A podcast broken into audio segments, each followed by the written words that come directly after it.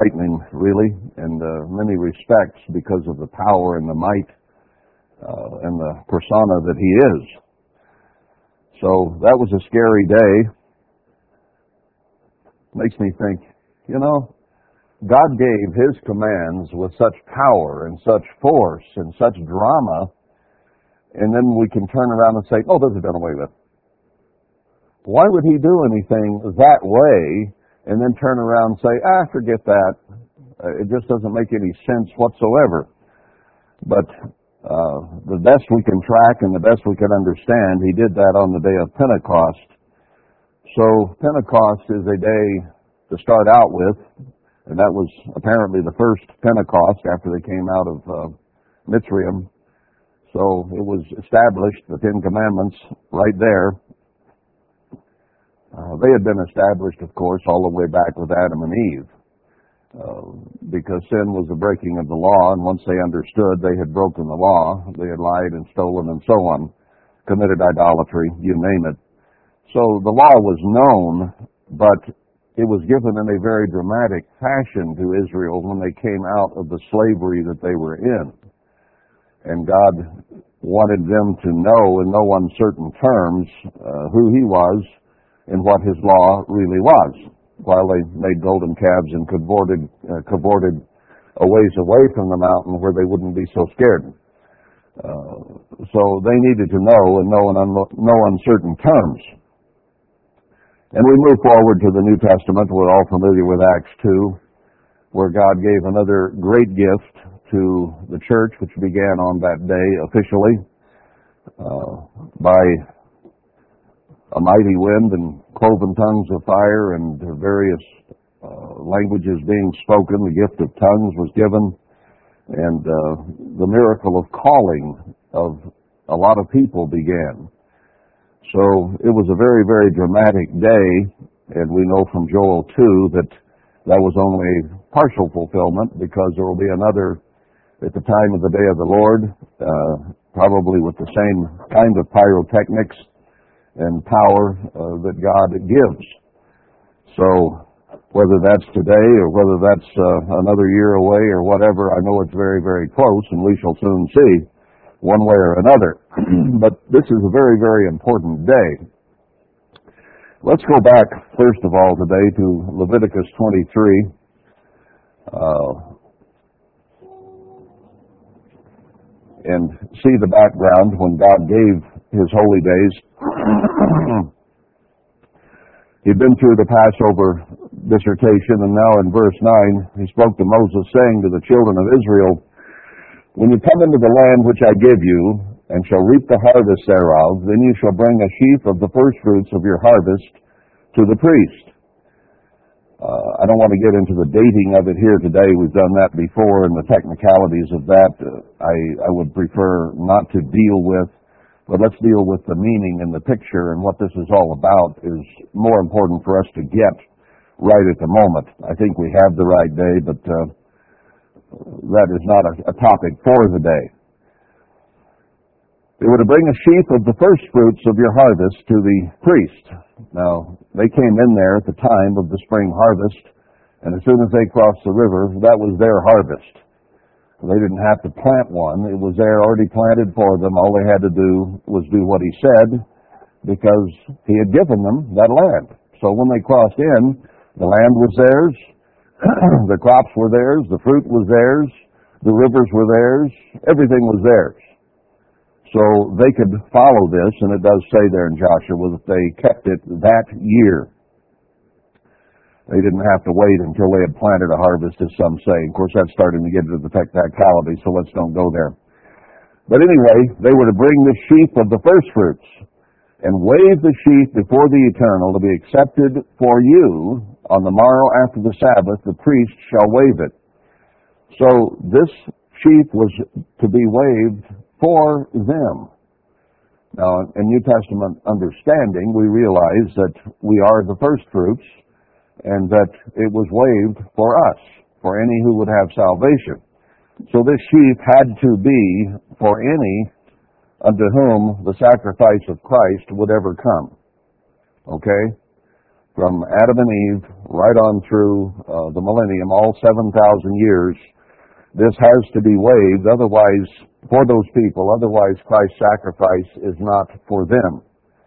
So it had to be waived during the days of unleavened bread, those seven days, which, whenever they show up in the process of time, are waved for all 7,000, or all 7,000 years, or all seven eras. Seven, a day is a thousand years. But it did represent them uh, being waved and it represented Christ being waved for them, I guess would be more correctly the way to say that. he was waved, he was killed, he was resurrected for us. So it represented him, but it represented him in behalf of us. Uh, and you shall offer that day when you wave the sheaf and he lamb without blemish of the first year for a burnt offering to the eternal. And he goes through uh, uh, about the offering itself. Verse 14, you'll either eat neither bread nor parched corn nor green airs until the self same day that you have brought an offering to your God. It shall be a statute throughout your generations and all your dwellings. So we are to bring an offering before God.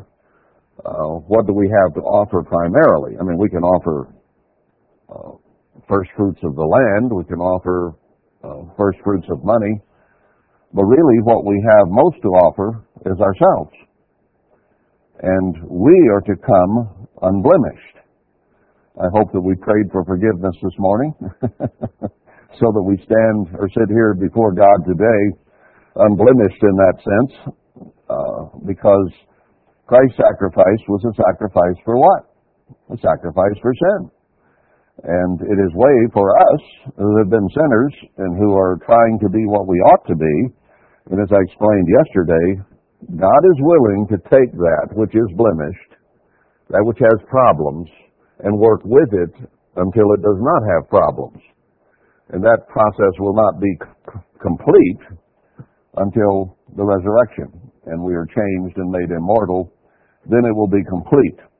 Up until then, it's certainly incomplete. Uh, and we may not be able to say, sitting here today, yes, I did repent this morning and I am completely without blemish because we'll probably all have some kind of selfish thought or whatever before the day's over and we'll sin again. So we can be thankful that He is willing to work with that which is not perfect. They were to bring a lamb without blemish. And of course, that is the picture that we are to have in our mind is of us as lambs without blemish. So we work toward that. And thankfully, He is merciful and forgiving and gives us pardon that we don't deserve so that we can work toward that and hopefully then we become that which God does not impute sin to. That we are living as righteously as we can. We're working at it and he says, I will not impute sin to you because you are working in the direction that I would have you go. Anyway, you count after that seven Sabbaths to be complete in verse 15. And the day after the seventh Sabbath then is Pentecost. Verse 17 though, with the story itself and the symbolism is what I'm after. You shall bring out of your habitations two waved loaves of two tenths deals they shall be of fine flour, they shall be baked with leaven, they are the first fruits unto the eternal. now Christ is the wave sheaf who's waved for us. It is about us, Him doing it for us. But here, there is a direct connection. We are the first fruits, or these two loaves are the first fruits. Now we know uh, that the first fruits consist of 144,000 individuals ultimately. So what do the two mean? There's been speculation about this, and perhaps the best, I don't know. It doesn't really say, does it?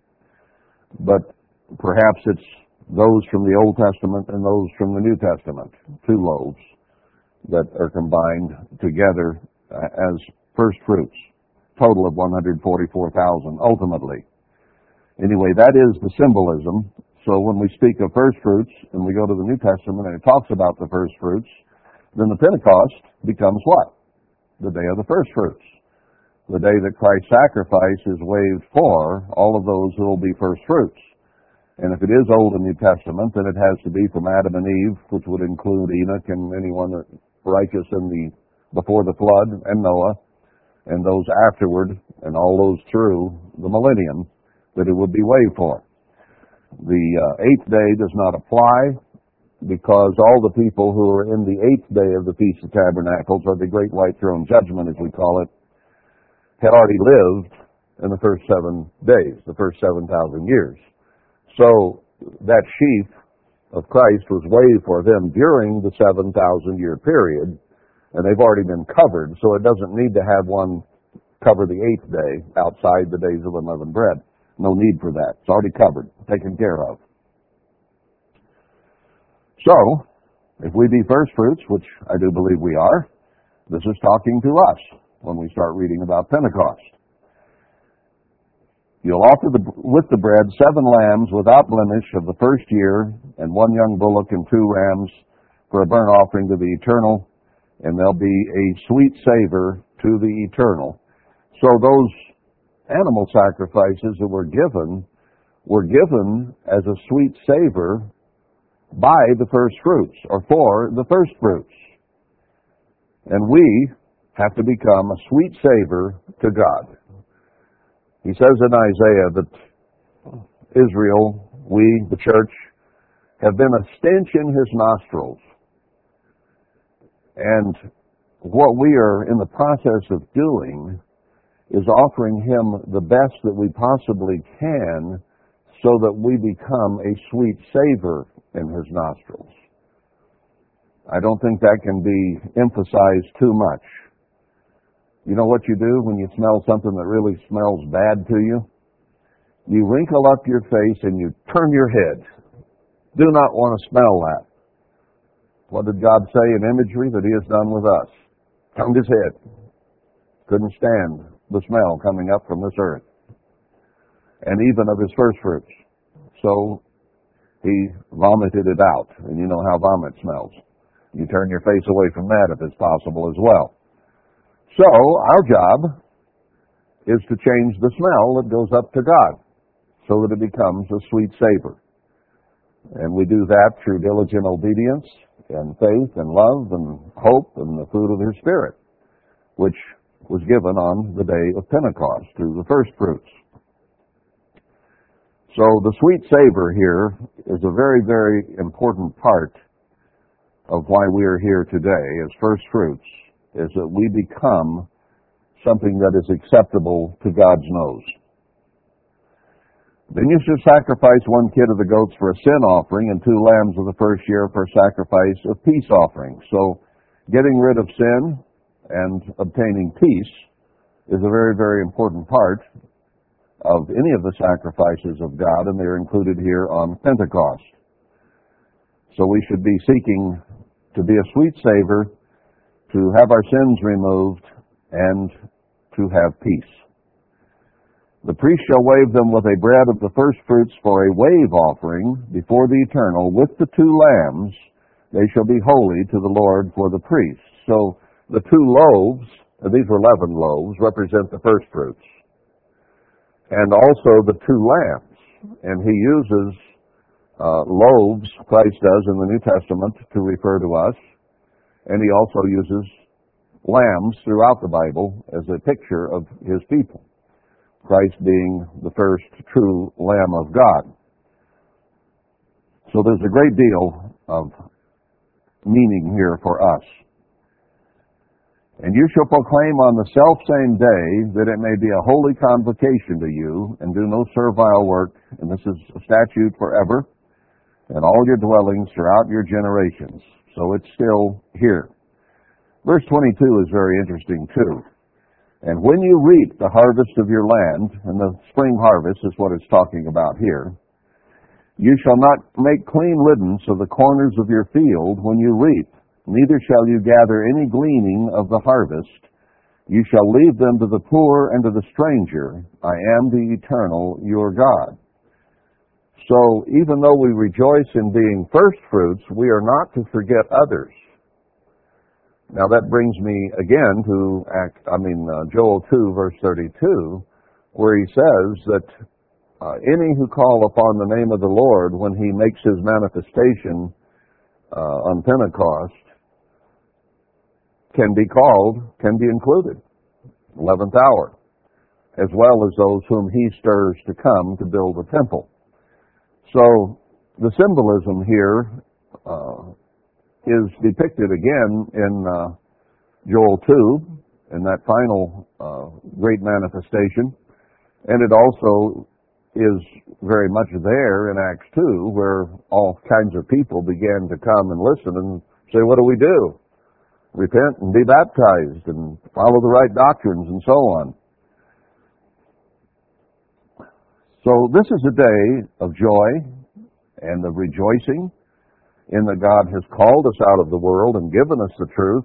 I was thinking about this a little just before services, and the uh, the old song comes to mind that when the saints go marching in, very lively, very happy, joyful song. I want to be in that number when the saints go marching in. Now I don't remember. I've heard, I'm sure, who wrote that, but and it doesn't matter.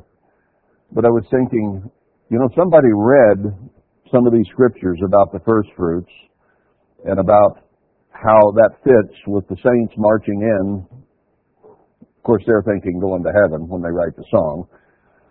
But aren't we?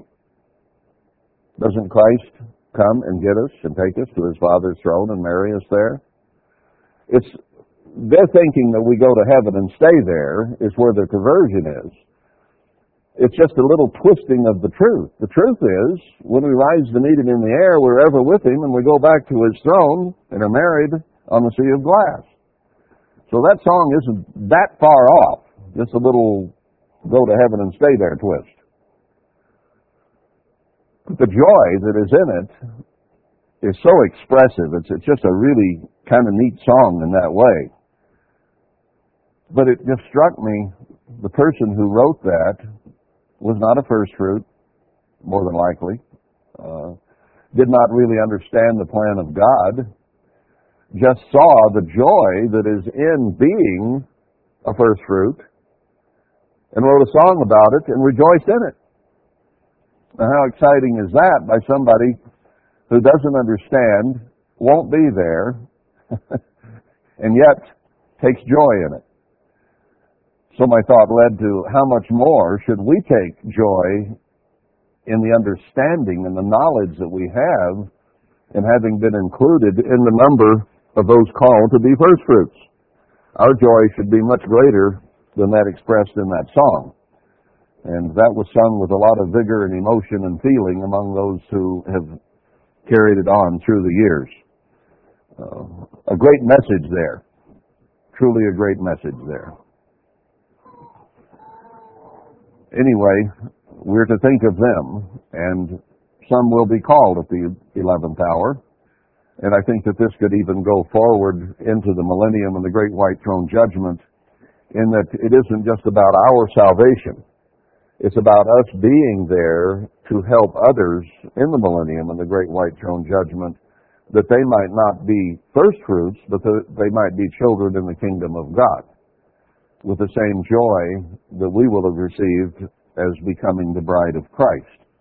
They'll be our kids, and we are to think of them, and we're not to glean everything, but to be sure there's something left over for those who might wish to partake or need and have need. And can you imagine anybody more needful than those coming out of the seven last plagues at the end of this age? They will be tattered and torn and discouraged and frustrated and starved almost to death, uh, having seen their relatives, their friends all die. Out of 7 billion, only 100 million left, remember. So they're going to have seen death and destruction and starvation and cannibalism and everything awful that you can even begin to imagine to have survived that Holocaust and come into the millennium.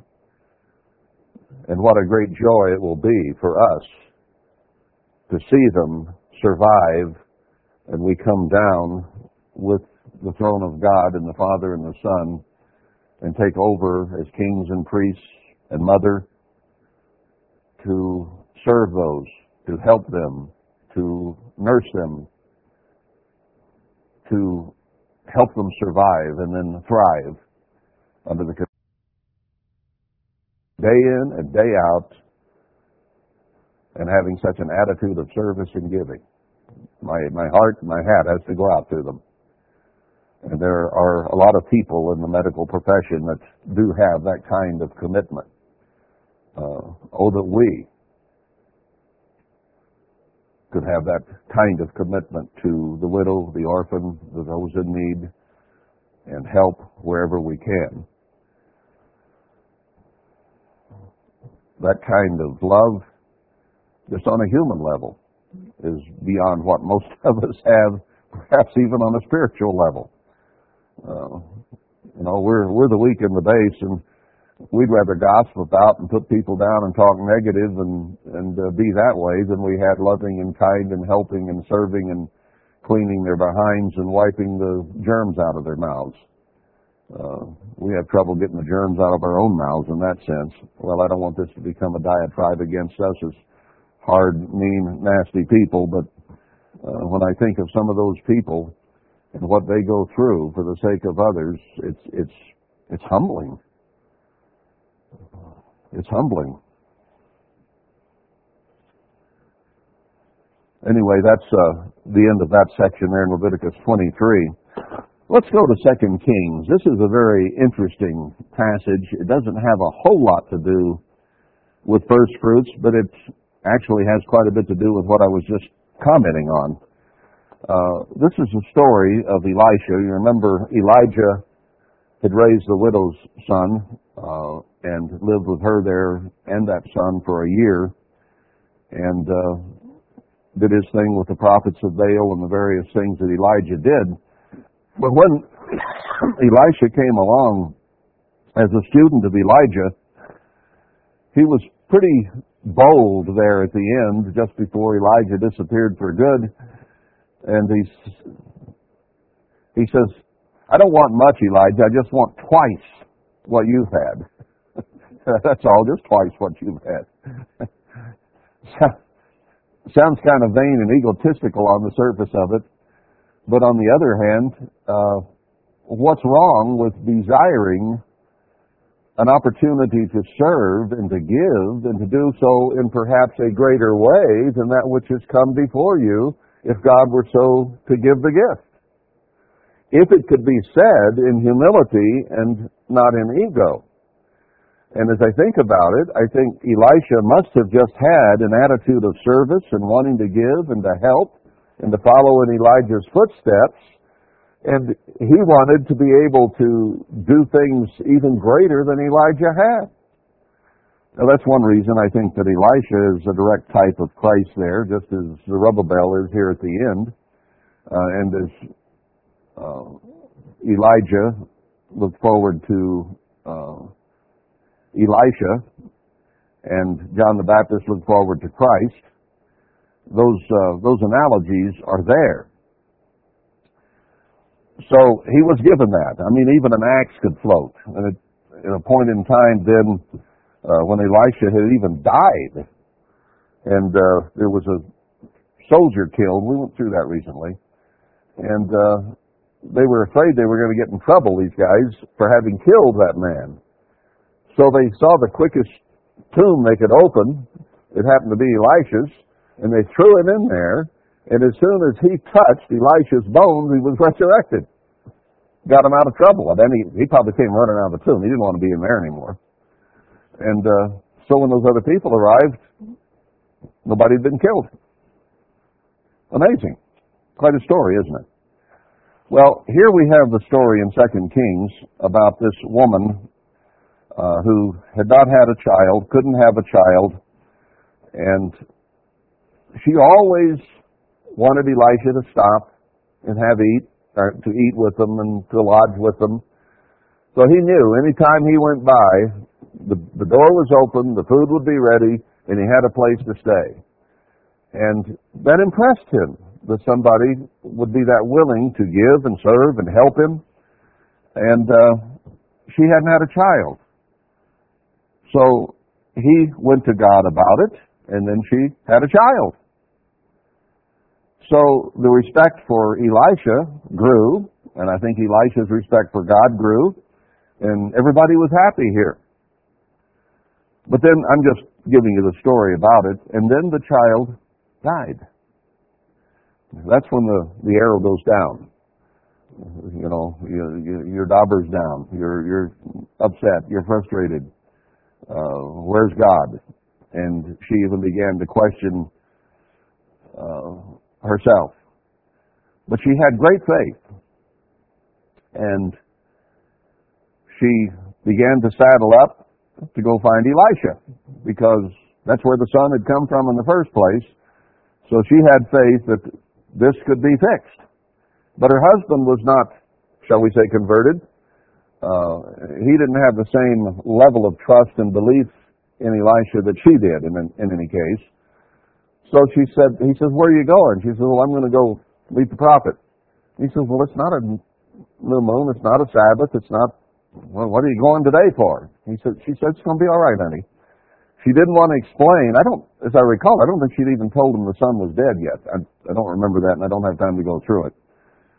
But anyway, he ran to get help. And Elisha sent a trainee with his staff and said, touch the kid and nothing happened. Stayed dead.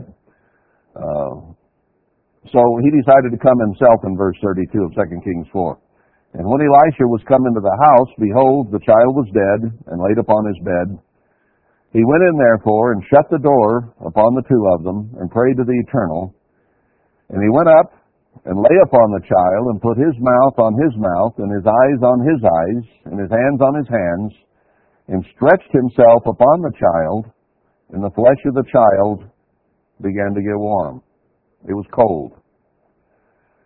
Then he returned and walked in the house to and fro, back and forth, thinking, praying, I'm sure, and went up and stretched himself upon him again. And the child sneezed seven times and opened his eyes. So he began to get warm, but he wasn't alive yet. Elisha paced back and forth, and then when laid on the child again, sneezed seven times, opened the eyes. And he called Gehazi and said, Call the Shunammite. So he called her, and when she was come in unto him, he said, Take up your son. Then she went in and fell at his feet and bowed herself to the ground and took up her son and went out. What an emotional feeling there must have been there. Child is dead, and now it's alive. It come to life.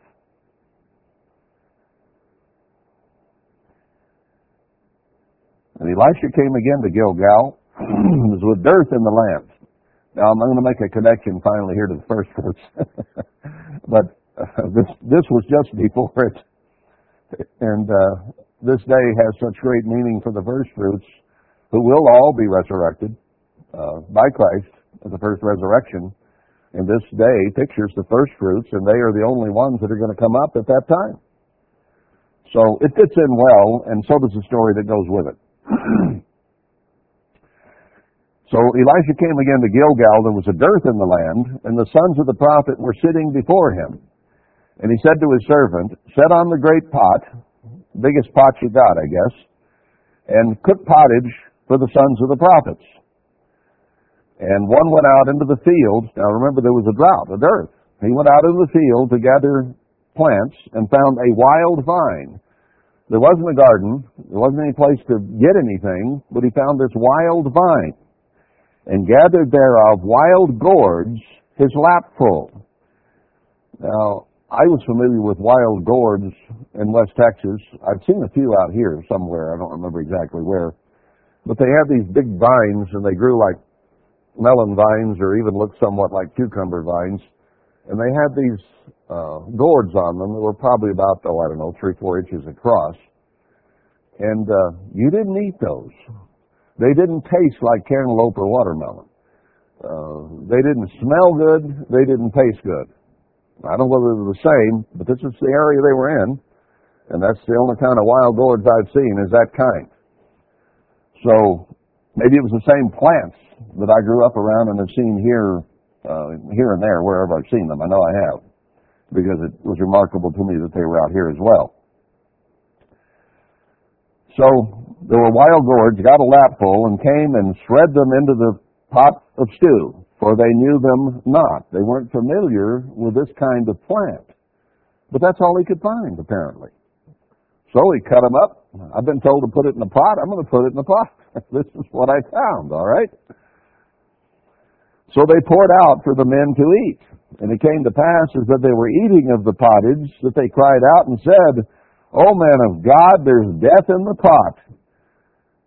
You're trying to poison us here. We can't eat this stuff. But he said, then bring meal. I don't know how much meal they had, but he cast it into the pot. Now, it doesn't say that they took the gourds out, does it? He says, we can't eat this, this isn't any good. So maybe they had a handful of meal. Remember with the story of Elijah, he came and he says, make me a cake. And she says, I only have enough to make just a little bit for my son and I, and then we're both going to die. And he says, no, you take part of that meal and you go make me a cake. Now that must have been tough for that lady. She was a young woman. She had this little son that's tall. She was a young widow. And it was scary for her. Her life was already very, very difficult. But she did what he said. And what an attitude that is. I would not be a bit surprised that woman was a first fruit someday. Doesn't name them all in Hebrews 11, does it? He says there are many more that I can't name. What faith she had that she would obey what Elijah told her when she was just on the teetering on laying down for the last time and dying of starvation. Now Elisha does the same thing in a way. They didn't have much meal, obviously, or they'd have cooked it in the first place. Okay? Why go get wild gourds when you have enough flour there to make a meal? So obviously there wasn't much. So they brought in maybe what they had. Couldn't have been much. He threw it in the pot and said, Pour out for the people that they may eat. And there was no harm in the pot. So there was a miracle there that that which had been poison and apparently would have killed them no longer was poison. They were able to eat it and it was fine. I had a guy one time that I met on the first visit up in Fort Pierce, I think it was, Florida. And uh, my wife and I were together on that visit. And uh, he was a strange looking guy. I think I've told the story before. But he said, uh, I want you to know right off the bat, I'm a murderer. I just just got out of jail for murder. And he says, Would you like some apple juice? And I'm thinking, You're a murderer. You just told me you're a murderer. What's in the apple juice was my first thought. And then my second thought was, Christ says if you take poison or a snake bites you, you'll be fine. So I said, yeah, I'll have a glass of apple juice. And my wife says, I'll have one too.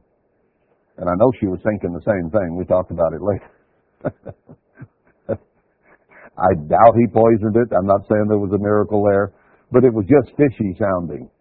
and he was an odd duck. There's no doubt about that, it turned out. anyway, there was no harm in the pot. Now, notice the sequel to this in verse 42. That, that's a pretty good miracle there, isn't it? I mean, somebody offered you some strychnine and and a bunch of stuff and said, uh, throw a little flour in there and it'll be okay. Yeah, right. There came a man from where? Baal Aisha. I'd hate to live there. And brought the man of God bread of the first fruits so here he came with an offering of first fruits and full ears of corn in the husk thereof. So he had brought the first fruits, made the bread, and the corn was still in the husk. And he said, Give to the people that they may eat. And his servant said, what? Should I set this before a hundred men? There must have been only a very small amount, 20 loaves and a few ears of corn that he was carrying. And obviously there was not enough there to feed everybody. Have I mentioned that Elisha might have been a direct type of Christ? You remember a story about loaves and fishes and another one about loaves somewhere?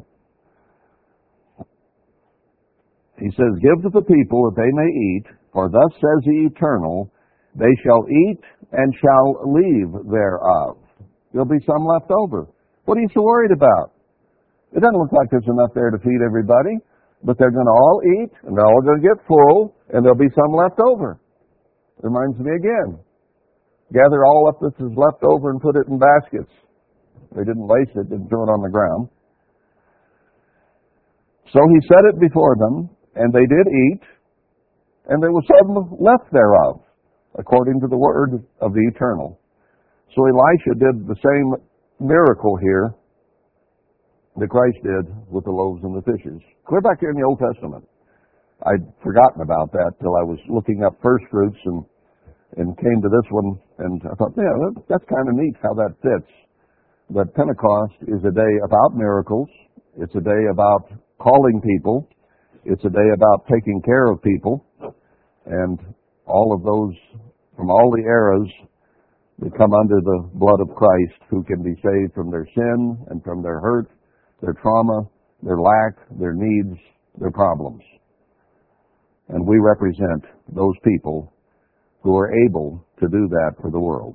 Just as Elisha did here by making it where it wasn't poison and then turning around and giving a group of people food that was well beyond what normally should have fed them. Nehemiah 10. Here we are in the story of building Jerusalem back. And they do mention the holy days in Ezra and in Nehemiah as they came to them as they were doing the work of God. We have a work of God to do here at the end of building the temple and of building Jerusalem back, and the holy days will come during that cycle of building. So here we are in Nehemiah 10. Let's go down to verse uh, 35. Well, they're repenting here. Let's go back. Uh, verse 34. We, we've done wickedly. Neither have our kings, our princes and priests, nor our fathers kept your law, nor hearkened to your commandments and your testimonies wherewith you did testify against them. So here's a prayer where they're talking to God about this. Remember Daniel, uh, when he realized the 70 years were up and the temple had to be built? And the prevailing prayer he made about his sins and the sins of the people that were there. And here we have the same thing going on with these people, that they realized that Israel had not been righteous. Same time frame that Daniel prayed that prayer, just a little later, uh, not too much further down the road. For they have not served you in your king in their kingdom, and in your great goodness that you gave them, and in the large and fat land which you gave before them, neither turned they from their wicked works. There are proverbs about how when you're fat and you have plenty, you forget God. Behold, we are servants this day, and for the land that you gave unto our fathers, to eat the fruit thereof and the good thereof, behold, we are servants in it. And it yields much increase to the kings whom you have set over us because of our sins. Also, they have dominion over our bodies, our cattle, at their pleasure, and we are in great distress. And because of all this, we make a sure covenant and write it, and our princes, Levites, and priests seal to it. Uh, did I miss something here up here about uh, when this was? Seems like it was at the first fruits. But anyway, when they came into the land, they were to keep the first uh, first fruits, and here they had been given the land. They were still in the captivity, as we are in the captivity of Babylon. But we need to be repenting, and we need to be giving the first fruits to God. That is offering ourselves to Him as His servants. And that's basically what they were doing here, even though my eye misses the specific spot. Let's go then to Romans 8.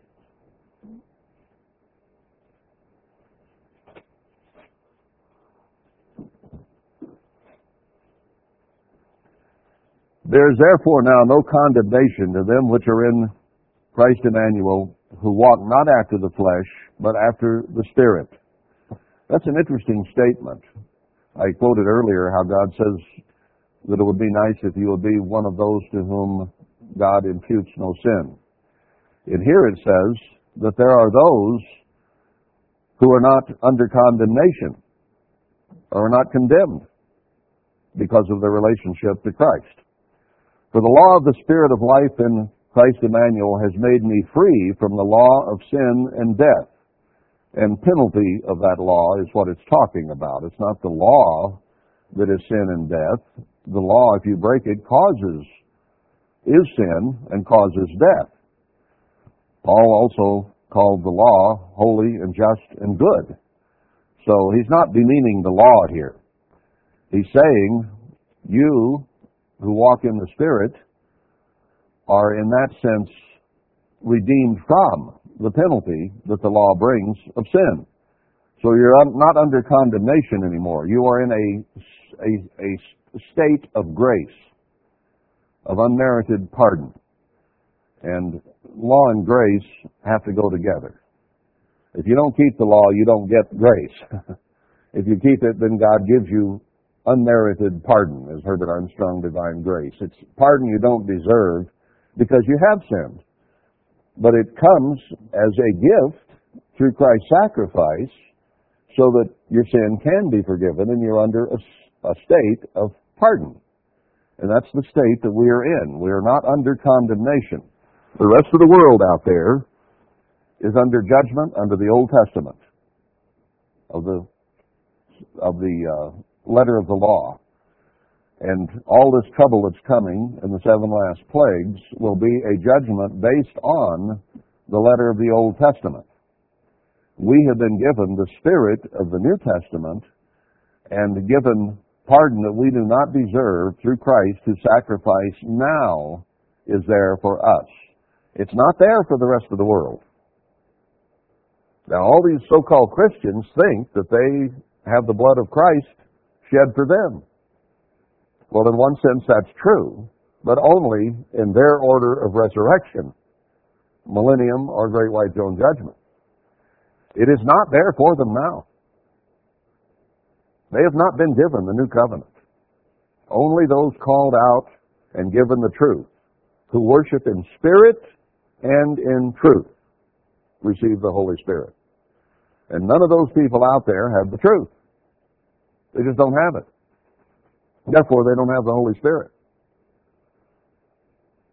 Do you imagine? Can you comprehend how blessed we are that we've been given the opportunity to have the Spirit of God? And through obedience and walking in the Spirit, we can be the very bride of Christ as first fruits.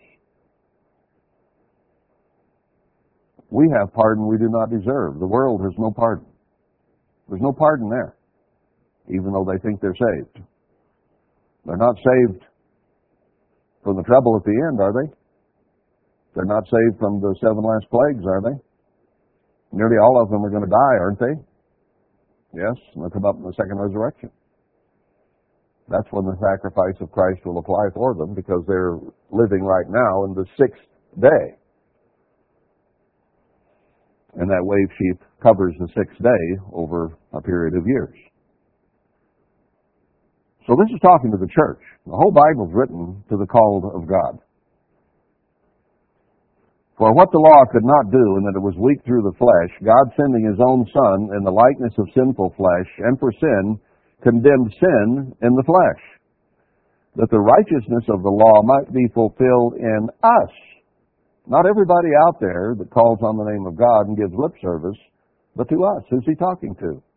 Roman Christians who walk not after the flesh, but after the Spirit, and including all who were part of the true church of God at that time, wherever they might have been, but he was writing specifically to the Romans. However, God did not limit it to the Romans. He put it in the Bible for you and me now. For they that are after the flesh do mind the things of the flesh, But they that are after the Spirit, the things of the Spirit. we have been given the Spirit of God. We are told to walk in the Spirit. So our mind should be on spiritual things more than on the things of the flesh that are all around us. People out here in the world can only think in fleshly terms. They don't understand spiritual terms. They can talk about spirituality, but they don't really understand what it's all about. They mind the things of the flesh. For to be carnally, that is normally, humanly, carne in Spanish is meat, meaty, fleshly, carnal mind, is death. But to be spiritually minded is life and peace. Now there's a good incentive to walk after the things of the Spirit. They lead to life and peace. Because the carnal mind, the normal, everyday mind that Jeremiah talks about as being deceitful and des- desperately wicked, anybody on the street, whatever, wherever they are, their mind is enmity against God. And if you understand and have the Spirit of God and try to talk to them about truth and the real workings of the Spirit of God, they get upset. They don't want to hear it. They reject it. For it is not subject to the law of God, neither indeed can be. Now we've gotten frustrated when we tried to convince others, our friends, our relatives, even church members who don't know what we know or don't agree with us, and you try to talk to them. No way. Don't want to hear that stuff. Not going to listen.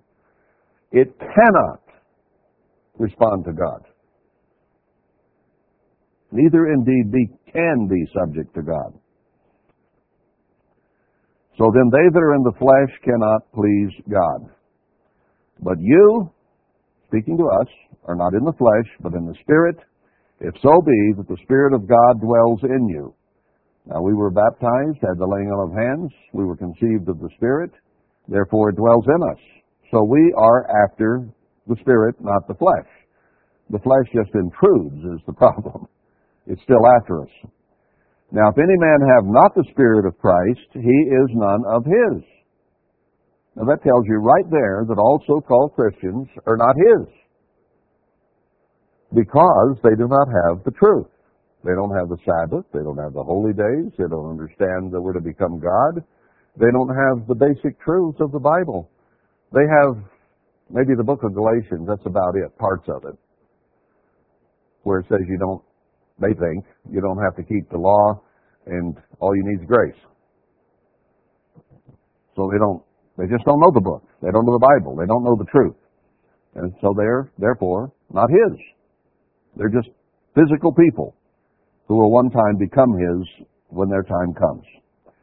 And if Christ be in you, the body is dead because of sin. We're dead to sin. We're not supposed to sin anymore because Christ lives in us and He's not a sinner. But the Spirit is life because of righteousness. If He lives His life in us, then his righteousness becomes our righteousness. Our own righteousness, or our trying to keep the law or trying to do good, is self-righteousness. That's all the world has, is self-righteousness. And it seems good. You can go to the Methodist or the Baptist or some of the Mormons or wherever you want to go, and you can find nice, kind people who want to serve and want to help and they speak of love and they're kind to their neighbors and they have a form of godliness, but they deny the power thereof. They don't have any knowledge of the truth of God, and therefore they do not have the Spirit of God because He doesn't give it to them. He gives His Spirit to them that obey. And they say the law is done away with, you don't have to obey. Therefore they don't have God's Spirit. It's easy to define. And even Demons can be transformed as angels of light. They can seem like. They can seem so sweet, so kind, so nice. But those are demons that are over those churches. And some of them are nice demons. Kindly personalities, if you will. I've met really mean, bitter ones. I've met angry ones. I've met kind, sweet ones. Now it's a farce. That's the way they come across. Because they have hate in their heart. And they're trying to lead those people by appearing righteous away from God and to death. if Christ be in you, the body is dead because of sin, and the spirit is life due to his righteousness. But if the spirit of him that raised up Emmanuel from the dead dwell in you, he that raised up Christ from the dead shall also quicken your mortal bodies by his spirit that dwells in you. Therefore, brethren, we are debtors not to the flesh to live after the flesh. We don't owe this flesh anything. Why should we walk after it? Who do we owe a great debt to? He who died for us, redeemed us as our Savior. For if you live after the flesh, you shall die. But if you through the Spirit do mortify the deeds of the body, you shall live. You have to have the Holy Spirit of God. Mortify means mortality, means kill. You kill the deeds of the body. That's what overcoming is, is killing that which takes us away from God. And our flesh yearns to go the wrong way. Always wants to sin, always wants to be selfish, always wants its way. For as many as are led by the Spirit of God, they are the sons of God. For you have not received the spirit of bondage again to fear, but you received the spirit of adoption, whereby we cry, Abba, Father. Now, we, the, the beginning of wisdom is to fear God. But to have that kind of great respect for Him and honor and glory and sovereignty that we give to Him in our hearts and minds and prayers is different than the fear religion that some teach that God's going to get you for that. We should not be living in a fearful state. An orphan, put in an orphanage, lives in fear. And if he's moved over and over by a child's quote unquote protective services from family to family, orphanage to orphanage, he is insecure, he is fearful, he is scared, he doesn't know what he's going to run into next. This one beat me, this one abused me, this one wouldn't feed me, this one cussed at me. His life is a state of fear. Now, we are not to be under that kind of fear of bondage. Because a child in that condition basically is a slave to whoever he's turned over to. And you never know. Now, there are some nice people out there who adopt kids and give them a pretty decent life. But that isn't necessarily the norm. There are a lot of people that are in it just for the money.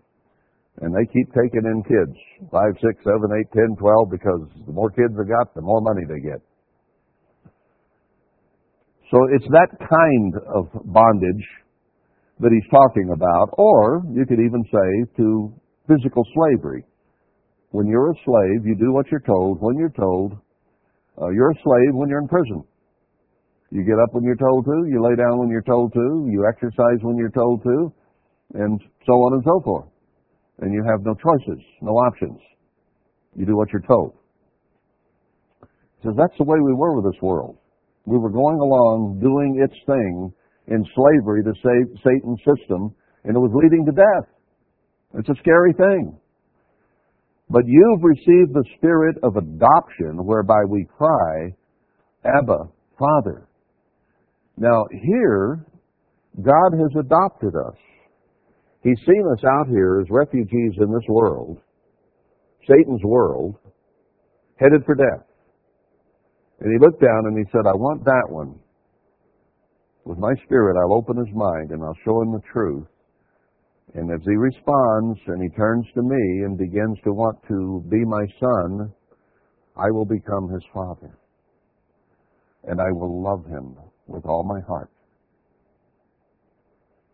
That's the way God looks at you and me. He loves us with all his heart. He expects that of us. That we love him with all our heart. He's not asking us to do anything but what He does for us. He'll do anything for us as long as it's lawful and legal and something within His will. Christ even told us, anything you ask, according to my will, I will do it. We have to have faith. We have to be doing our part. But He's bound by His words. And we can cry to Him as our Father. So we don't need to live in the spirit of fear, prison, bondage, but in the spirit of feeling loved and wanted and needed by God. Do we grasp that? That He wants us. He needs us. He loves us. It is His good pleasure to give us the kingdom. Does it make you joyful sometimes to give someone something? Someone you love and you give them something that you think that they're going to appreciate and like and maybe give you a big smile and hug and kiss and say how much they love you? That's what God is. He wants with all his heart to give us the first fruits, his kingdom. That's what it's all about. That's what he cares about. Do we look at it that way? I've been trying to do that more and more. That's what the whole series in the Passover was about. And here it is again. We're adopted. He wanted us. He took us in. He gave us His name. We're the children of God. The Spirit itself bears witness with our spirit that we are the children of God. How do you feel about your children? You love them. You want to do anything you can for them to make them happy, to make their lives fulfilled, to make their lives successful. Now we look at all our kids out there and we say, oh man, what a mess. But that's not what we want for them. We don't want for them what they're doing and how they're cutting off their nose to smite their face, spite their face. We don't want that for them. It's where they are, but it's not our feeling toward them. And God looked at us out there doing the same thing our kids, some of them are doing. And He says, no, I love him. I want that one here. I want to adopt that one. I want that one in my family. That's my child. I love it. We need to come to view God that way, sitting on the knee of our Father and Him handling us in love. We are His children. And if children, then heirs. Whatever there is to inherit, if we're His kids, adopted or not, we get the full inheritance. Heirs of God. Now, my aunt just died at age 103, I think my sister said. Might have been 104. And she was holding up the inheritance of all the cousins. Last sibling out of eight to die. Oh, that lady wouldn't die. Not that by the time it's all split up and the lawyers get their share, that there'll be anything much left. Like my sister joked, maybe we'll get our Christmas hundred dollar bill. But uh, there was at one time, and still is, a fairly sizable thing there if you don't split it 30 ways. Uh, and then with the lawyers as well. I think I mentioned that the other day. But, you know, that's a little inheritance from my grandfather and my grandmother. Still not yet received. Two generations down the road because of the way they set it up. Most of the cousins are too old to enjoy it. Well, they might get a teeth fixed or something. Who knows? But that's just a physical inheritance. Here we're the heirs of God. What does God have? Just the universe. just everything in it. Just eternal life. Just peace and happiness with no tears, no pain, no sorrow, no death. Nothing bad ever to happen again. And we're heirs of that. We will inherit that. It's ours to have. And joint heirs with Christ. He's sitting on his throne beside his Father over the universe. And we're heirs with him. Whatever he's received, we will also receive. If so be that we suffer with him, that we may be also glorified together. How do you suffer with Christ? How do you suffer with him? Says you got to do it. Well, what did he suffer? When he was here on this earth, he suffered temptation. He was tempted in all points like we are. And he learned by the things that he suffered. So he suffered ridicule. He suffered threats on his life. He suffered the temptations to sin. Now, he was a young, virile, strong, red blooded American, if you will. There's no temptation that has ever come to you guys or gals that he didn't have. None. And he never gave in to any of them. Not once. Now we have to suffer with him in order to receive the inheritance that he received.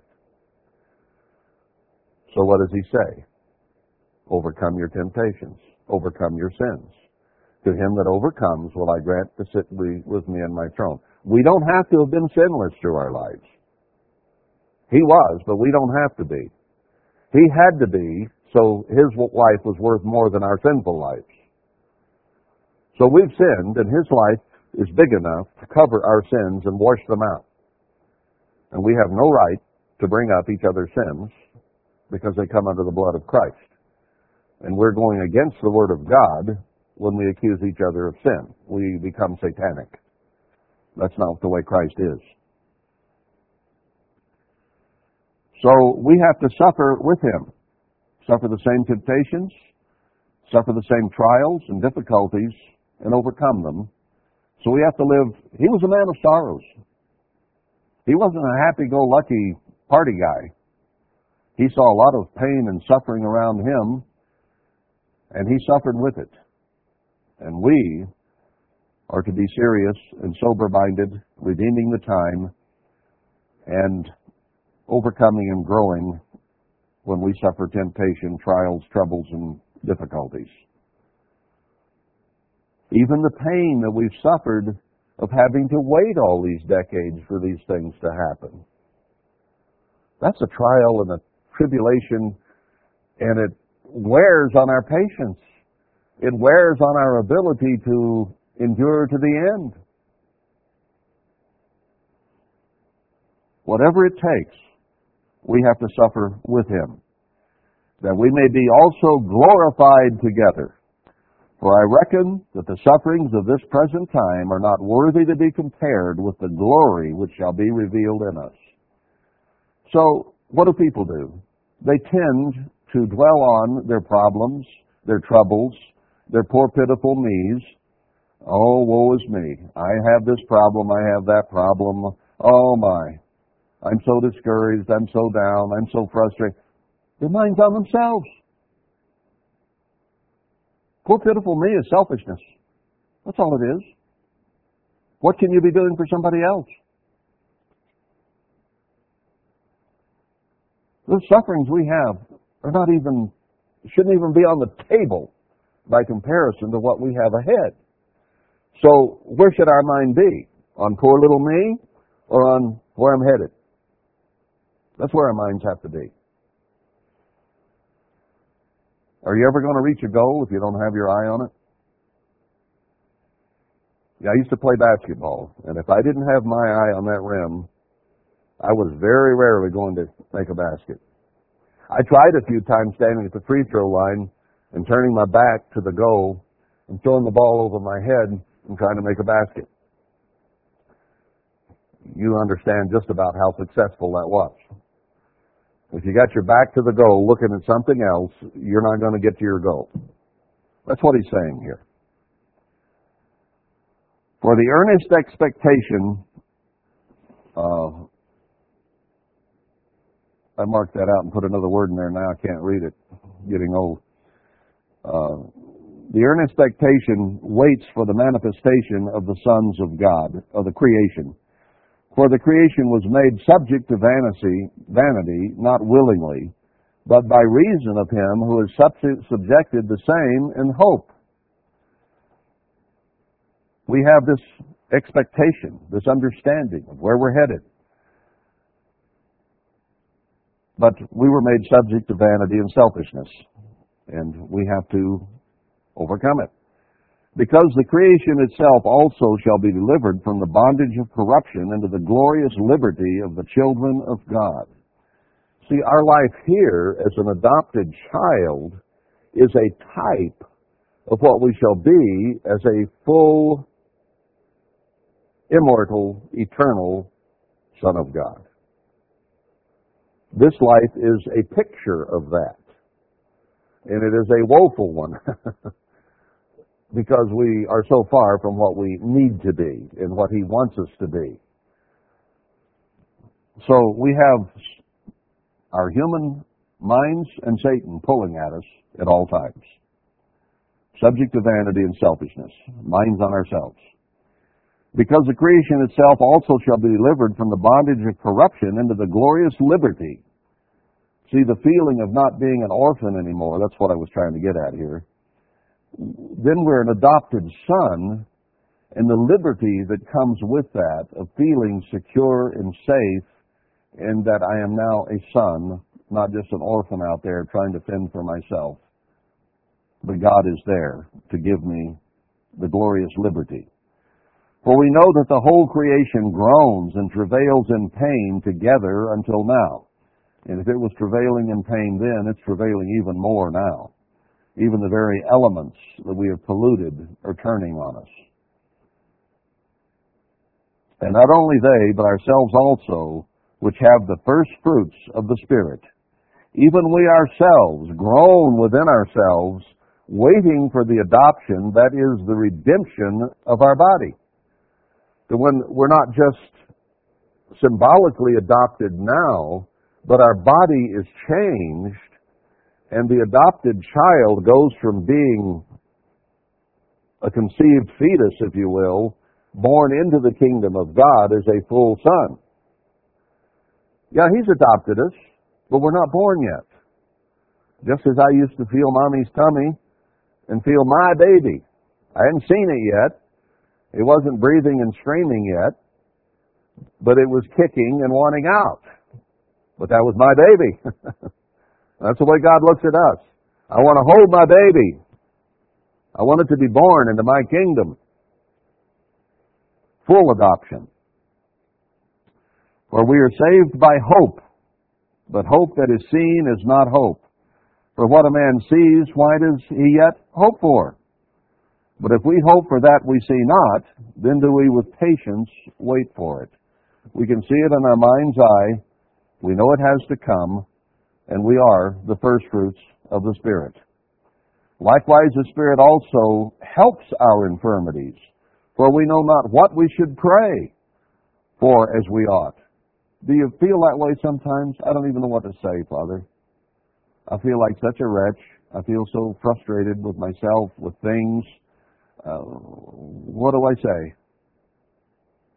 But the Spirit itself makes intercession for us with groanings which cannot be uttered. So it isn't just us praying, but the Spirit of God is pulling for us. It's bringing us on. It's helping us. It's strengthening us. And sometimes when you don't know what to say in prayer and you stay at it, then the communication, the connection is made. And then instead of just mouthing words, you actually have this feeling through the Spirit of God that you're actually connected and He's hearing you. And that's a wonderful feeling in prayer when that happens. Just mouthing words by rote, bless so and so, help so and so, heal so and so, there's no real connection there. But when the connection is made, then you feel and you know that God is hearing what you're saying. And sometimes that's hard to find. It's hard to grab. It's hard to get. So we have to work at it knowing that the Spirit is there pulling for us. And he that searches the hearts knows what is the mind of the Spirit, because he makes intercession for the saints according to the will of God. And we know not all, and we know that all things work together for good to them that love God, to them who are called according to his purpose.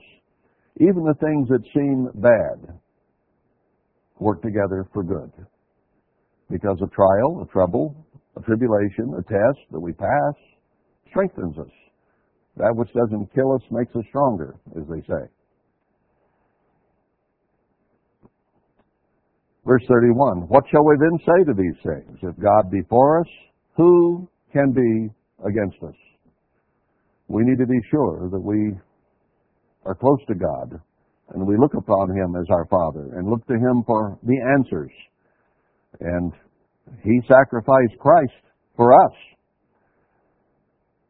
And since Christ died for us, He has a great deal of emotional investment in you and me. Remember how he sweat blood before he went on that stake to die? And how he had an impassioned, prevailing, emotional prayer? And then how he thought when he was on the stake dying about what he was doing and who he, was doing it for? And he says, I don't know whether I can handle this, Father. Nevertheless, not my will be done because this is for all those people. He made a tremendous investment in you and me. All right, then consider that, verse 35. Who shall separate us from the love of Christ? Shall tribulation, or distress, or persecution, or famine, or nakedness, or peril, or sword? Paul's naming all the horrible things he could think of here. What's going to separate us from the commitment that Christ made in us? Giving up the universe and coming and living on this earth as a human being with body odor. He was a human. And tempted in every point, like as we are. Look at what he gave up. and then it makes it almost laughable when Satan took him up after he fasted 40 days and Satan says, Oh, I'll give you all these countries down here, all these nations. I'll give them to you. Big deal. He'd just given up the whole universe. That's all. As it is written, For your sake we are killed all the day long. We are accounted as sheep for the slaughter. No, in all these things we are more than conquerors through him that loved us. Look at Hebrews 11 and what he said some of those people went through. Sawed asunder, hanged, stoned, on and on. We've not been there yet. For I am persuaded, Paul was persuaded, he was of the mind, that neither death, nor life, nor angels, nor principalities, nor powers, nor things here now, or things to come, nor height, nor depth, nor any other creature shall be able to separate us from the love of God which is in Emmanuel, the Christ, our Lord. He invested so much in us, and so did the Father. And they are not about to give up their love for us. Now, we need to respond to that by being proper first fruits, by removing the blemish, blemishes, so that we be not with spot or blemish before Christ, as I think it was James said, or was it Peter? Without spot or blemish, presented to Him as pure virgins for Christ to marry. That's what first fruits are all about. He says, put on your clean white garments. There's 144,000. It's limited to that. You're it. Now clean yourself up and make yourself ready as an acceptable bride for Christ because there's only 144,000 first fruits. And the first fruit is the apple of his eye. He calls us that in Zechariah 2 and other places. The ball's in our court. He's going to love us no matter what. He's already committed himself to that. I love you until death do us part. Why will you die, O Israel? Why would you die? Why not live? And then his love will never part from us. If we don't do our part, we go into the third resurrection, we die, and we're parted from him. Physical marriage is a direct type of the spiritual marriage. It either works or it doesn't work. And we're given the opportunity to make it work And may death never part us eternally from Christ. He said, I'm not giving up. No matter what, I'm not giving up. Can we respond to that and be a first fruit in the first resurrection? That's what this day is all about.